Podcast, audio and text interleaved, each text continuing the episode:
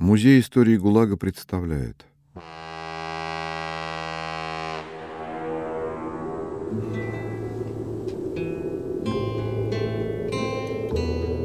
Совместный проект с книжным сервисом «Литрес»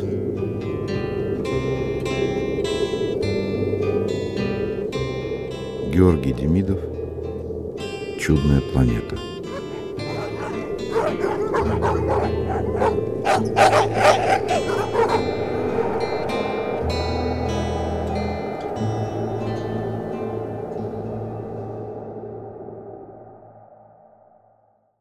Интеллектуал.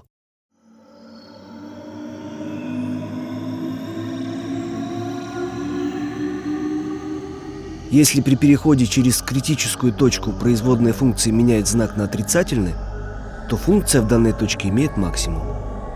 Первый признак Каши из учебника математики.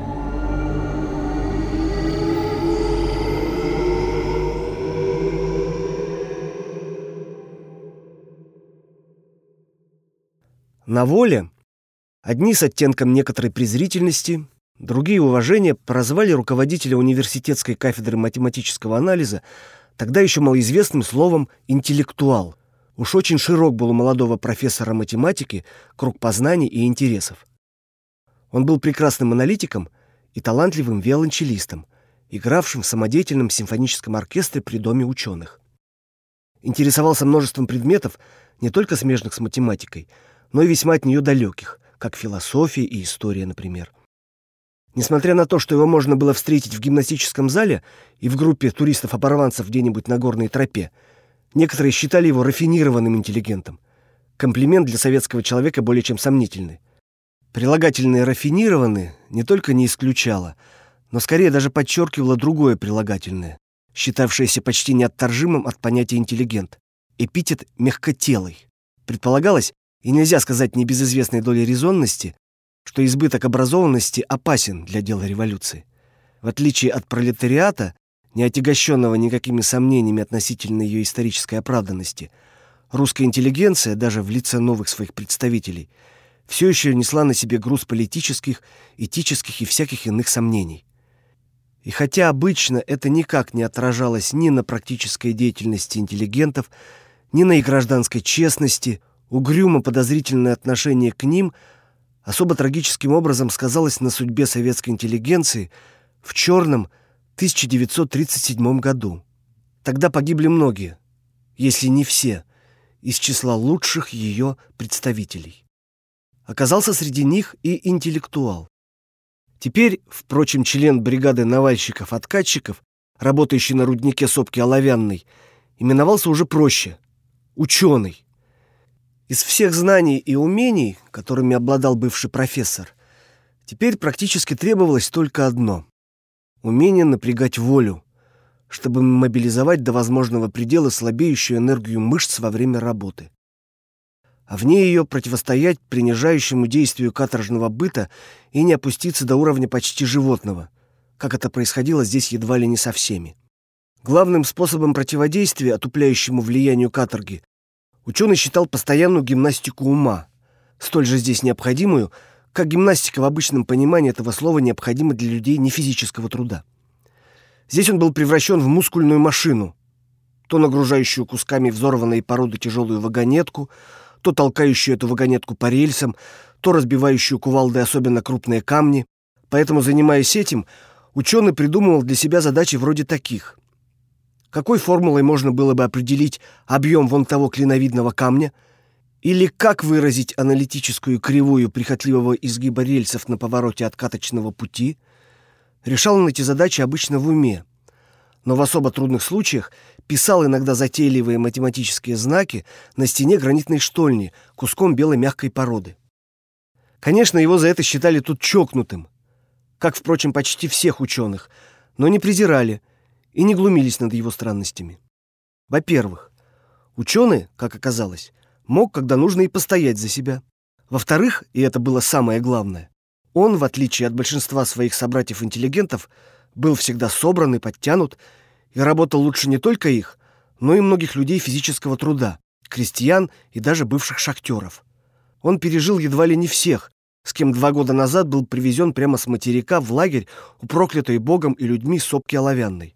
Трудно было сказать, что помогло бывшему рафинированному интеллигенту побить столь трудный рекорд. То ли унаследованное от предков крестьян необычайно выносливое сердце, то ли еще более необычная сила воли, то ли привычка с молоду к физическому труду. Государственная стипендия в середине 20-х годов была явлением нечастым, если социальное происхождение студента вуза не было кристально пролетарским. Поэтому многие зарабатывали себе на пропитание разгрузкой вагонов на железнодорожной станции, пилкой-колкой дров по дворам и тому подобным нелегким трудом. Немаловажное значение, особенно в условиях лагеря при Сопке, как называли тут гору Оловянную, имело и увлечение ученого в прошлом горным туризмом. Опыт, приобретенный им на Кавказе и Алтае, неожиданным образом пригодился ему на Колыме. Скорее всего, конечно, не какое-нибудь отдельное из этих качеств и навыков бывшего ученого, музыканта и спортсмена, а все они вместе взятые помогли ему поразительно долго не скатываться по пути наименьшего сопротивления к лагерному кладбищу. Он до конца сохранил сознательную волю к жизни там, где у большинства его товарищей по лагерю оставался уже только животный инстинкт жизни, унизительный и чаще всего нецелесообразный. Собирание селедочных головок на помойке, например, или питье для заглушения голода невероятного количества воды не отдаляет, а приближает смерть от дистрофии и связанных с нею болезней. Не было, однако, таких сивок, которых не могла бы, и скорее рано, чем поздно, укатать крутая горка под названием Оловянная. Она была крута не только в переносном смысле, расположенным в ее недрах каторжным рудником и обслуживающим этот рудник лагерями с почти невыносимыми условиями быта заключенных. Сопка была крута и в самом прямом смысле тем своим склоном, по которому ежедневно поднимались на ее вершину заключенные работяги рудника. Почти все входы и спуски в ее многочисленные шахты, карьеры и штольни – располагались на этой вершине или в непосредственной близости от нее. С точки зрения профессионального альпиниста, Оловянная отнюдь не являлась особенно трудным альпинистским объектом. Обычная для здешних безлесых угрюмых гор продолговатая сопка средней высоты. По вертикали от подножия до вершины эта высота едва тянула на какую-нибудь тысячу метров. Склон, по которому совершал свое ежедневное восхождение лагерный развод, был настолько спокоен, что по нему удалось даже проложить рельсы Бремсберга, канатной железной дороги, обслуживающей рудник. Но добавьте к высоте сопки еще метров 300 подъема на пути от лагеря, расположенного километрах в трех от ее подножия, оледените ее склоны осенней и весенней гололедью, завалите их сугробами снега зимой, ударьте в лицо ежедневным покорителям оловянной ураганным ветром высокогорной пурги, обожгите их 50-60 градусным морозом, Помножьте все это на число дней в году, и вы получите далеко еще не полное представление о трудностях рекордов, побиваемых подневольными альпинистами. Ежедневные подъемы и спуски были, конечно, только дополнением 14-часовому каторжному труду на руднике. Впрочем, многие считали, что дело обстоит наоборот, что этот труд сам лишь дополнение к ежедневному покорению вершины. Сумма, как известно, от перемены мест слагаемых не меняется, и даже у самых выносливых из покорителей окаянной сопки от непривычного высокогорного климата и непомерной нагрузки на сердце развивались болезни, связанные с его расширением. Они-то и сводили в могилу тех из альпинистов, которые еще раньше не умерли от изнурения и недоедания и не погибли в бесчисленных катастрофах на руднике. О технике безопасности здесь знали только понаслышке, и почти о ней не заботились. Было бы нелогично делать крупные производственные затраты ради тех, на чью жизнь здесь в среднем отпускалось не более полутора-двух лет. Почти ежедневно кто-нибудь из совершающих восхождение, а в иные дни и двое, и трое из них, на этот раз уже не могли взять вожделенные вершины. Не достигнув ее, они падали, чтобы больше никогда уже не подняться. Не помогали не только маты и угрозы конвоиров, но даже их сапоги и приклады. Когда лагерный развод добирался до подножия Оловянной, в дни с низкой облачностью, уходившей своей вершиной в серые облака, начальник конвоя выкрикивал команду сделать короткий привал. Повторять эту команду ему никогда не приходилось. Вся тысяча человек, а иногда и только триста, это зависело от числа месяцев, прошедших со времени последнего пополнения лагеря, тут же валилась на снег или камни. И хотя все знали, что отдых не продлится более пяти минут, большинство сразу же погружалось в сон. Хроническое недосыпание было здесь едва ли не большим бедствием, чем обычная нехватка пищи. За вычетом часов работы на руднике, времени на подъем и спуск в сопки, сборы на развод и устояние у вахты, получение хлеба и баланды, бестолковые поверки и частые шмоны, на сон у работяг основного производства оставалось в иные сутки не более 5-6 часов. А так как о выходных днях для заключенных здесь не было речи, то возместить вечную недоимку по части сна – удавалось только в дни освобождения от работы по болезни. Но получить такое освобождение было очень непросто. Для этого, как гласила невеселая лагерная шутка, надо было принести в санчасть голову под мышкой. Поэтому, насколько охотно выполнялась команда «Садись», настолько же неохотно люди пробуждались от мгновенно охватившего их свинцового оцепенения. Они тяжело поднимались на ноги, нередко только после конвоирского пинка ногой, и начинали мучительный подъем на гору, на который уходила едва ли не большая часть их слабеющих физических сил. На этом участке пути конвейеры не окружали колонну заключенных, как обычно, а пропускали ее вперед, чтобы самим замыкать шествие. Если и всегда-то они были больше погонщиками, чем охранниками, то при подъемах на сопку превращались уже исключительно в погонщиков, притом невероятно свирепых. Иначе было нельзя. Развод на склоне Оловянной – имел злостную тенденцию растягиваться едва ли не на всю его длину. В то время как голова колонны достигала уже вершины сопки, ее хвост плелся в доброй версте от этой вершины, даже при условии непрерывного понукания и толчков прикладами в спины отстающих.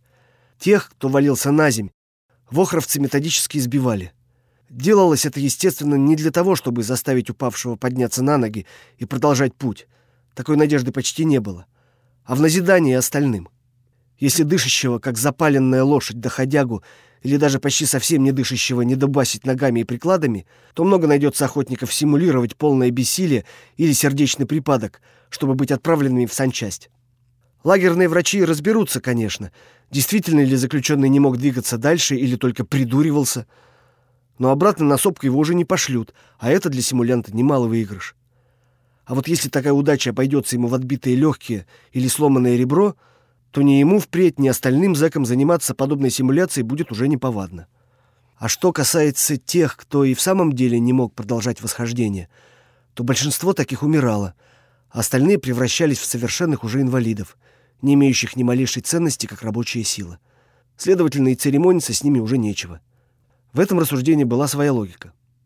В течение почти года, хотя он был далеко не самым молодым из здешних заключенных, ученый одним из первых достигал места, где лежали и хватали раскрытыми ртами разреженный воздух те, кому и на этот раз удалось одолеть подъем. Но постепенно сепаратор сопки отбрасывал его все дальше от головы колонны, и теперь он плелся даже не в ее середине. Сердце, про которое он шутил прежде, что не знает толком, где оно находится, давало себя знать все сильнее и чаще. Одолевала слабость, соднящая боль в груди, ощущение нехватки воздуха. Чем ближе к хвосту колонны он карабкался на гору, тем чаще наблюдал, как кто-нибудь рядом с ним останавливался и хватался за сердце. Потом человек медленно опускался на склон, глядя помутневшими глазами вслед тем, кто, тяжело отрывая от земли ноги, продолжал путь дальше. Чаще всего эти глаза выражали только физическую боль, но иногда еще страх и смертную тоску. В углах рта у некоторых выступала пена. Оглянувшись, Ученый видел, как к упавшему, не торопясь, подходят охранники. Теперь он уже и слышал иногда, как, пнув для начала скрючившегося на земле человека ногой, кто-нибудь из них кричал на него ненатурально грубым голосом, как пастух на скотину. «А ну! Кончай придуриваться!» Перспектива такого конца не столько страшила, сколько возмущала ученого своей бессмысленностью. Стоило родиться на свет, на редкость одаренным человеком — Теперь в своем нынешнем положении он считал себя вправе давать себе такую оценку. Многого достигнуть, к еще большему стремиться, чтобы таким нелепым, противоестественным образом погибнуть среди угрюмых гор где-то на самом краю света.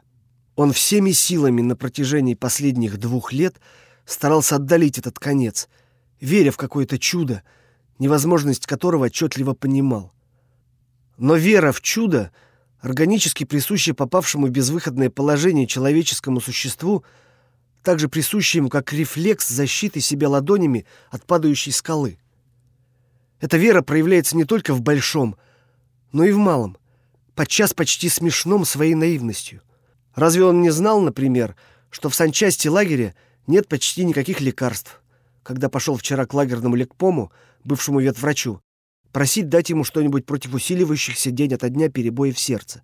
Ветеринар не стал даже прикидываться, что проверяет жалобу больного выслушиванием этого сердца, и порошки дал. Такая легкость отпуска лекарств и его чем-то очень знакомый вкус навели недоверчивого пациента на мысль капнуть в свой порошок разбавленной соляной кислоты, выданной тем же лекпомом его соседу по нарам. Эта кислота, да еще отвар кедра сланика, были в их лагере единственными медикаментами, имевшимися в достатке. Смесь бурно вспенилась. Так и есть сода. Как у чеховских сельских эскулапов, ставка на психотерапевтический эффект. Но если психотерапия при помощи соды удалась, то тем более была необходима теперь его обычная отвлекающая терапия при помощи мышления о чем угодно, кроме, конечно, мыслей о своей судьбе. Она отвлекает от этих мыслей и помогает забыть о боли и даже о том, что физические силы неумолимо иссякают. А вот запас тем, на которые можно размышлять во время этих восхождений, продолжающихся не меньше часа, практически неиссякаем. Можно думать, например, о том, что по мере подъема на сопку становится все яснее, что окружающие ее горы кажутся хаотическим образованием только внизу. Вообще, понятие хаоса в чем-нибудь порождается всегда недостатком знаний о природе и законах этого явления. Отсюда же видно, что сопки особенно дальние, вытянуты в цепи, как бы набегающие друг на друга и порождающие мысль о волнообразном движении. Это движение нельзя считать застывшим, так как горообразовательные процессы, особенно в этих местах, все еще продолжаются.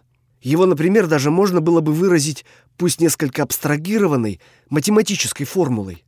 В противовес представлению о хаосе, признаку капитуляции разума перед непознанным – Математическое отображение явления означает высшее торжество этого разума. Кажется, Лауэ сказал, что математика дарит человеку радость наслаждения истиной в ее наиболее чистом виде. Но эта истина лишена красок, звуков и всего того, с чем связана всякая реальность. Этот горный ландшафт, например. Он наводит на мысль о мертвых планетах, о чем-то глубоко чуждом и враждебном человеку. Этого не выразишь формулой. Здесь нужна музыка, если архитектура — это застывшая музыка, как было сказано уже очень давно, то горы имеют на такое определение еще большее право. Только симфония здесь должна неизбежно перемежаться с какофонией. И какое же из этих начал должно подчиняться другому? Это зависит уже от восприятия мира творцом музыки. В отличие от математических выкладок, абсолютно объективных по самой своей сущности, здесь возможно и даже обязательно субъективное начало. Без этого самое понятие искусства было лишено своего смысла. Кому-то из мудрецов, склад ума которого, вероятно, был совсем иным, чем у физика Лауэ, принадлежит мысль, что музыка тем и хороша, что мешает логически думать. Так ли это? Вернее, так ли это всегда? Создатель проективной геометрии, математик Бальи, находил законы этой геометрии, играя на скрипке. Математически и музыкальные центры мозга, по-видимому, близки друг к другу, если только не совпадают. Среди профессиональных музыкантов математиков, правда, нет. Это объясняется, вероятно, специальным характером предмета математики и трудностью освоения его техники. Зато много музыкантов-любителей высокого класса среди математиков. Оркестр, в котором он играл, почти сплошь состоял из математиков и физиков. Гениальный физик Эйнштейн – прекрасно играет на скрипке. Виолончелист оркестра Дома ученых в иные периоды не сумел бы, наверное, достаточно определенно ответить на вопрос, кто в нем преобладает – математик или музыкант. В своей ранней молодости долго не мог ответить на этот вопрос и великий физик Макс Планк. Многие, начиная со времен древних греков, пытались найти математические законы музыки. Он сам в порядке некого хобби пытался разработать, хотя бы в самом общем виде, математическое выражение фуги. Приятели шутили. Я алгебра и гармонию проверил. Шутка казалась обидной. Приписываемая Пушкиным своему Сальери попытка подменить интуицию гениального музыканта чем-то вроде конструирования музыки по готовым формулам всего лишь поэтический прием. Ведь и сама математика, если говорить о ее непротаренных путях, создается за счет все той же интуиции. Представление о ее творцах как о людях сугубо рационалистического ума – плод невежественного и плоского мышления. Познание истины ради самой истины не носит примитивно-рационалистического характера уже потому, что заранее известно. Всякое открытие ставит больше проблем, чем решает их. Познание человеком законов мира часто сравнивают с открыванием ребенком куколок деревянной матрешки. Ему такое сравнение кажется не совсем удачным. Куколки, по мере того, как разбирается забавная игрушка, оказываются все меньше по размерам. Вложенная же одна в одну загадки природы, наоборот, становится все масштабнее, все глубже, все труднее для разрешения. Может быть, следовало бы заменить ребенка в подобном сравнении, скажем, червем-древоточицем помещенным в самую маленькую из матрешек. Пытаясь раскрыть тайну строения окружающего его мира, этот червяк буравил бы одну за другой крепкие деревянные оболочки. Конечно, находил бы, что они становятся все толще, все объемистее, все труднее для одоления. Обладая он хмурым и дотошным умом шекспировского Гамлета, червяк-исследователь пришел бы, наверное, к такому же выводу, что и герой знаменитой трагедии. Есть многое на свете, друг Горацио, что и не снилось нашим мудрецам. Однако от размышлений на отвлеченные философские темы мозг начал утомляться почти так же быстро, как мышечный мешок сердца от физических нагрузок. Надо занять его работой полегче. Например, вычислением энергии, затрачиваемой каждым из этого вот развода, чтобы добраться до вершины сопки. Задача эта элементарная. Надо помножить средний вес заключенного, его можно принять равным всего 50 килограммам, больше сейчас тут мало кто весит – на высоту подъема в метрах. Получится 50 тысяч килограммометров механической работы. Чтобы выразить ее в привычных калориях, нужно разделить этот результат на механический эквивалент тепла, который, грубо округляя, можно считать равным четырем сотням. Получится, что восхождение на сопку только от ее подножия обходится даже предельно исхудавшему человеку более чем в 1200 калорий. Это больше половины калорий, заложенных в хлебном пайке, получаемым теми из заключенных, которые выполняют производственные нормы. У невыполняющих дневной план их урезанный паёк едва покрывает расход энергии на одно только это восхождение. Вот почему сердце, даже у самых молодых и сильных из привезенных сюда, скоро начинает работать как мотор, в баке которого иссякает горючее. Но это уже тема запретная для размышлений. На столбе справа, одном из двадцати, установленных вдоль линии Брамсберга и несущих провода, питающие током двигатель лебедки, жирно выведен его номер — 531. Номер опоры в начале рельсового пути на сопку — 517. Значит, позади остались почти две трети длины склона. Но будет правильнее определять соотношение пройденного и оставшегося пути не по его длине, а по энергии, затрачиваемой на подъем. Тогда получится куда менее благоприятный результат, сопка с высотой становится круче. Самое трудное место восхождения на нее находится между опорами 533 и 534. Склон там пересекает скальное образование, напоминающее естественный карниз или барьер, протянувшийся параллельно вершине сопки. Подъем на месте этого выступа так крут, что для спрямления линии Брамсберга в вертикальной плоскости в нем сделана выемка. Подниматься по этой выемке было бы, конечно, гораздо легче — но заходить в нее во время восхождения на сопку целого развода заключенным не разрешается. Они могли бы задержать движение по Брамсбергу вагонеточных поездов. Чертов барьер является критическим участком кривой подъема из чисто математической точки зрения. Выражение функции этой кривой никому, конечно, неизвестно.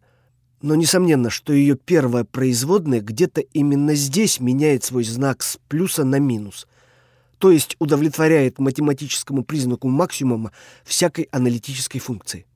Этот признак найден французским математиком прошлого века Каши и долго назывался его именем. Для каторжника, знающего математику и все менее уверенного, что при очередном восхождении он сумеет преодолеть этот максимум, признак Каши стал с некоторого времени чем-то вроде мрачного символа. Конечно, это плод его нынешнего угрюмого праздномыслия – но и того еще, что большинство смертей, которыми так часто сопровождается восхождение на Лавянную, происходит на этом участке подъема. Возможно, что и давно покойный маркиз Агюстен Луи Каши, имея он возможность наблюдать почти ежедневно происходящие здесь трагедии, усмотрел бы в них не только лишнюю иллюстрацию к своей теореме. Выдающийся аналитик в математике, он был крайне консервативен в своих политических взглядах. Он считал, что попытки насильственного преобразования общества, с какими бы благими намерениями они ни производились, неизменно пагубны, так как нарушают установление самого Бога. Наивная точка зрения верующего человека и клерикала. Но так ли уж она далека от истины, если рассматривать ее с не слишком предвзятой точки зрения?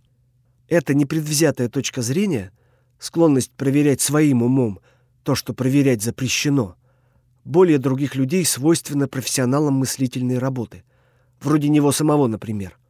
В обществах с авторитарной формой правления она считается опасным посягательством на монополию немногих думать за всех.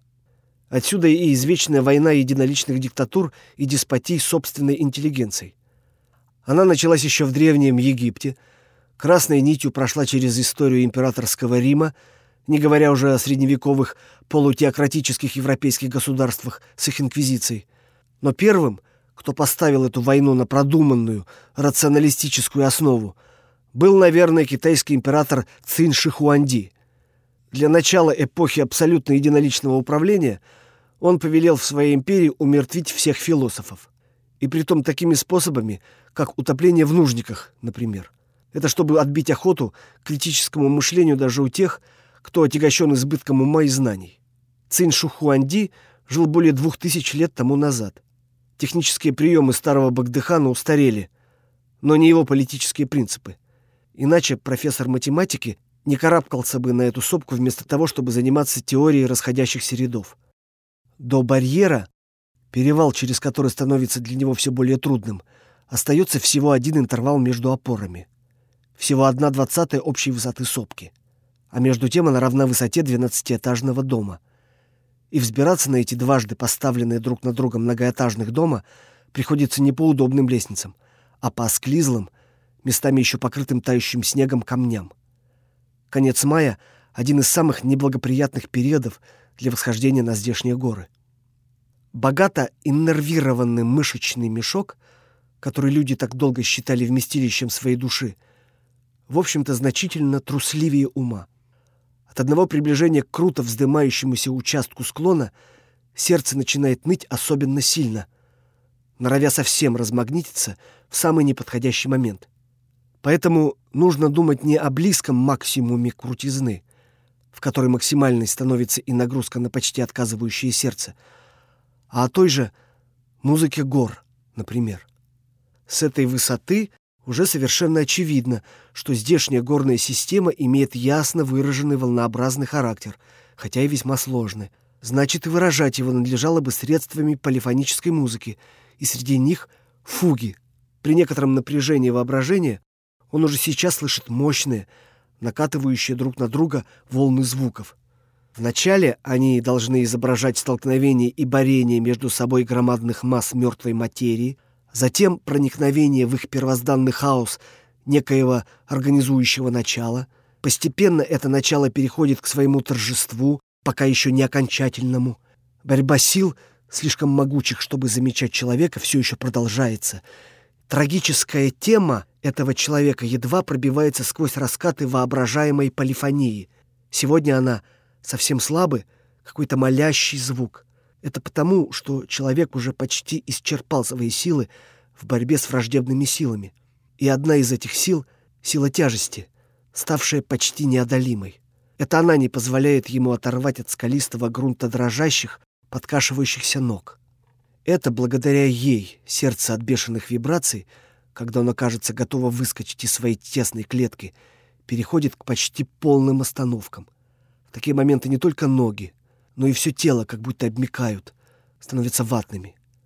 В глазах темнеет, по лицу и груди как будто кто-то проводит жесткой скребницей. И все время не хватает воздуха, хотя он дышит уже, как рыба на суше, широко открытым ртом. Мимо бредут люди, полусогнувшиеся, лишь с огромным трудом передвигающие ноги, с такими же, как у него, открытыми ртами. Ну да, он поднялся до высоты, где кривая подъема удовлетворяет признаку максимума Каши. Неужели сегодня он уже не сумеет преодолеть этот максимум? Проходят последние из карабкающихся на сопку заключенных. За ними следуют уже свирепые стражники с их винтовками. Но, может быть, еще можно предельным усилием воли заставить себя и на этот раз преодолеть проклятый барьер. Может быть, к нему явится даже второе дыхание, нередко выручающее спортсменов на, казалось бы, безнадежных для них соревнованиях. Но второе дыхание не приходило. Сквозь застилавшую глаза мглу стало видно, как качается высоченная, гораздо выше оловянной, соседняя сопка. Кто-то дал этому угрюмому, голому конусу нелепое для него название — Вакханка. Но сейчас гора как будто решила оправдать это название. Пьяно качнувшись несколько раз, она упала. Место ее бурого склона с красноватыми промоинами заняло совсем близкое, разлохмаченное облако. Ранней весной облака всегда такие тяжелые и набухшие. Ранние, конечно, по здешним понятиям. Где-то уже отцветает сирень, а здесь эти облака, склизлый снег и что-то еще, чего он никак не может вспомнить. Все стремится к состоянию наименьшей энергии. Все, кроме биологических систем, пока они живы. Он тоже жив, так как думает о том, что же является еще одним характерным признаком весны в этих проклятых краях. Ну, конечно, добротные яловые сапоги. На них недавно сменили валенки здешние вохровцы. «А ну! Поднимайся! Хватит придуриваться!» Удар носком тяжелого сапога по силе и точности не уступал удару по мячу опытного футбольного бомбардира. Боль от него проникла даже сквозь слабеющее сознание, но тут же и погасла вместе с этим сознанием, клочковатым, почти черным облаком наверху и высящимися рядом темными фигурами. Второй удар ученый уже не почувствовал.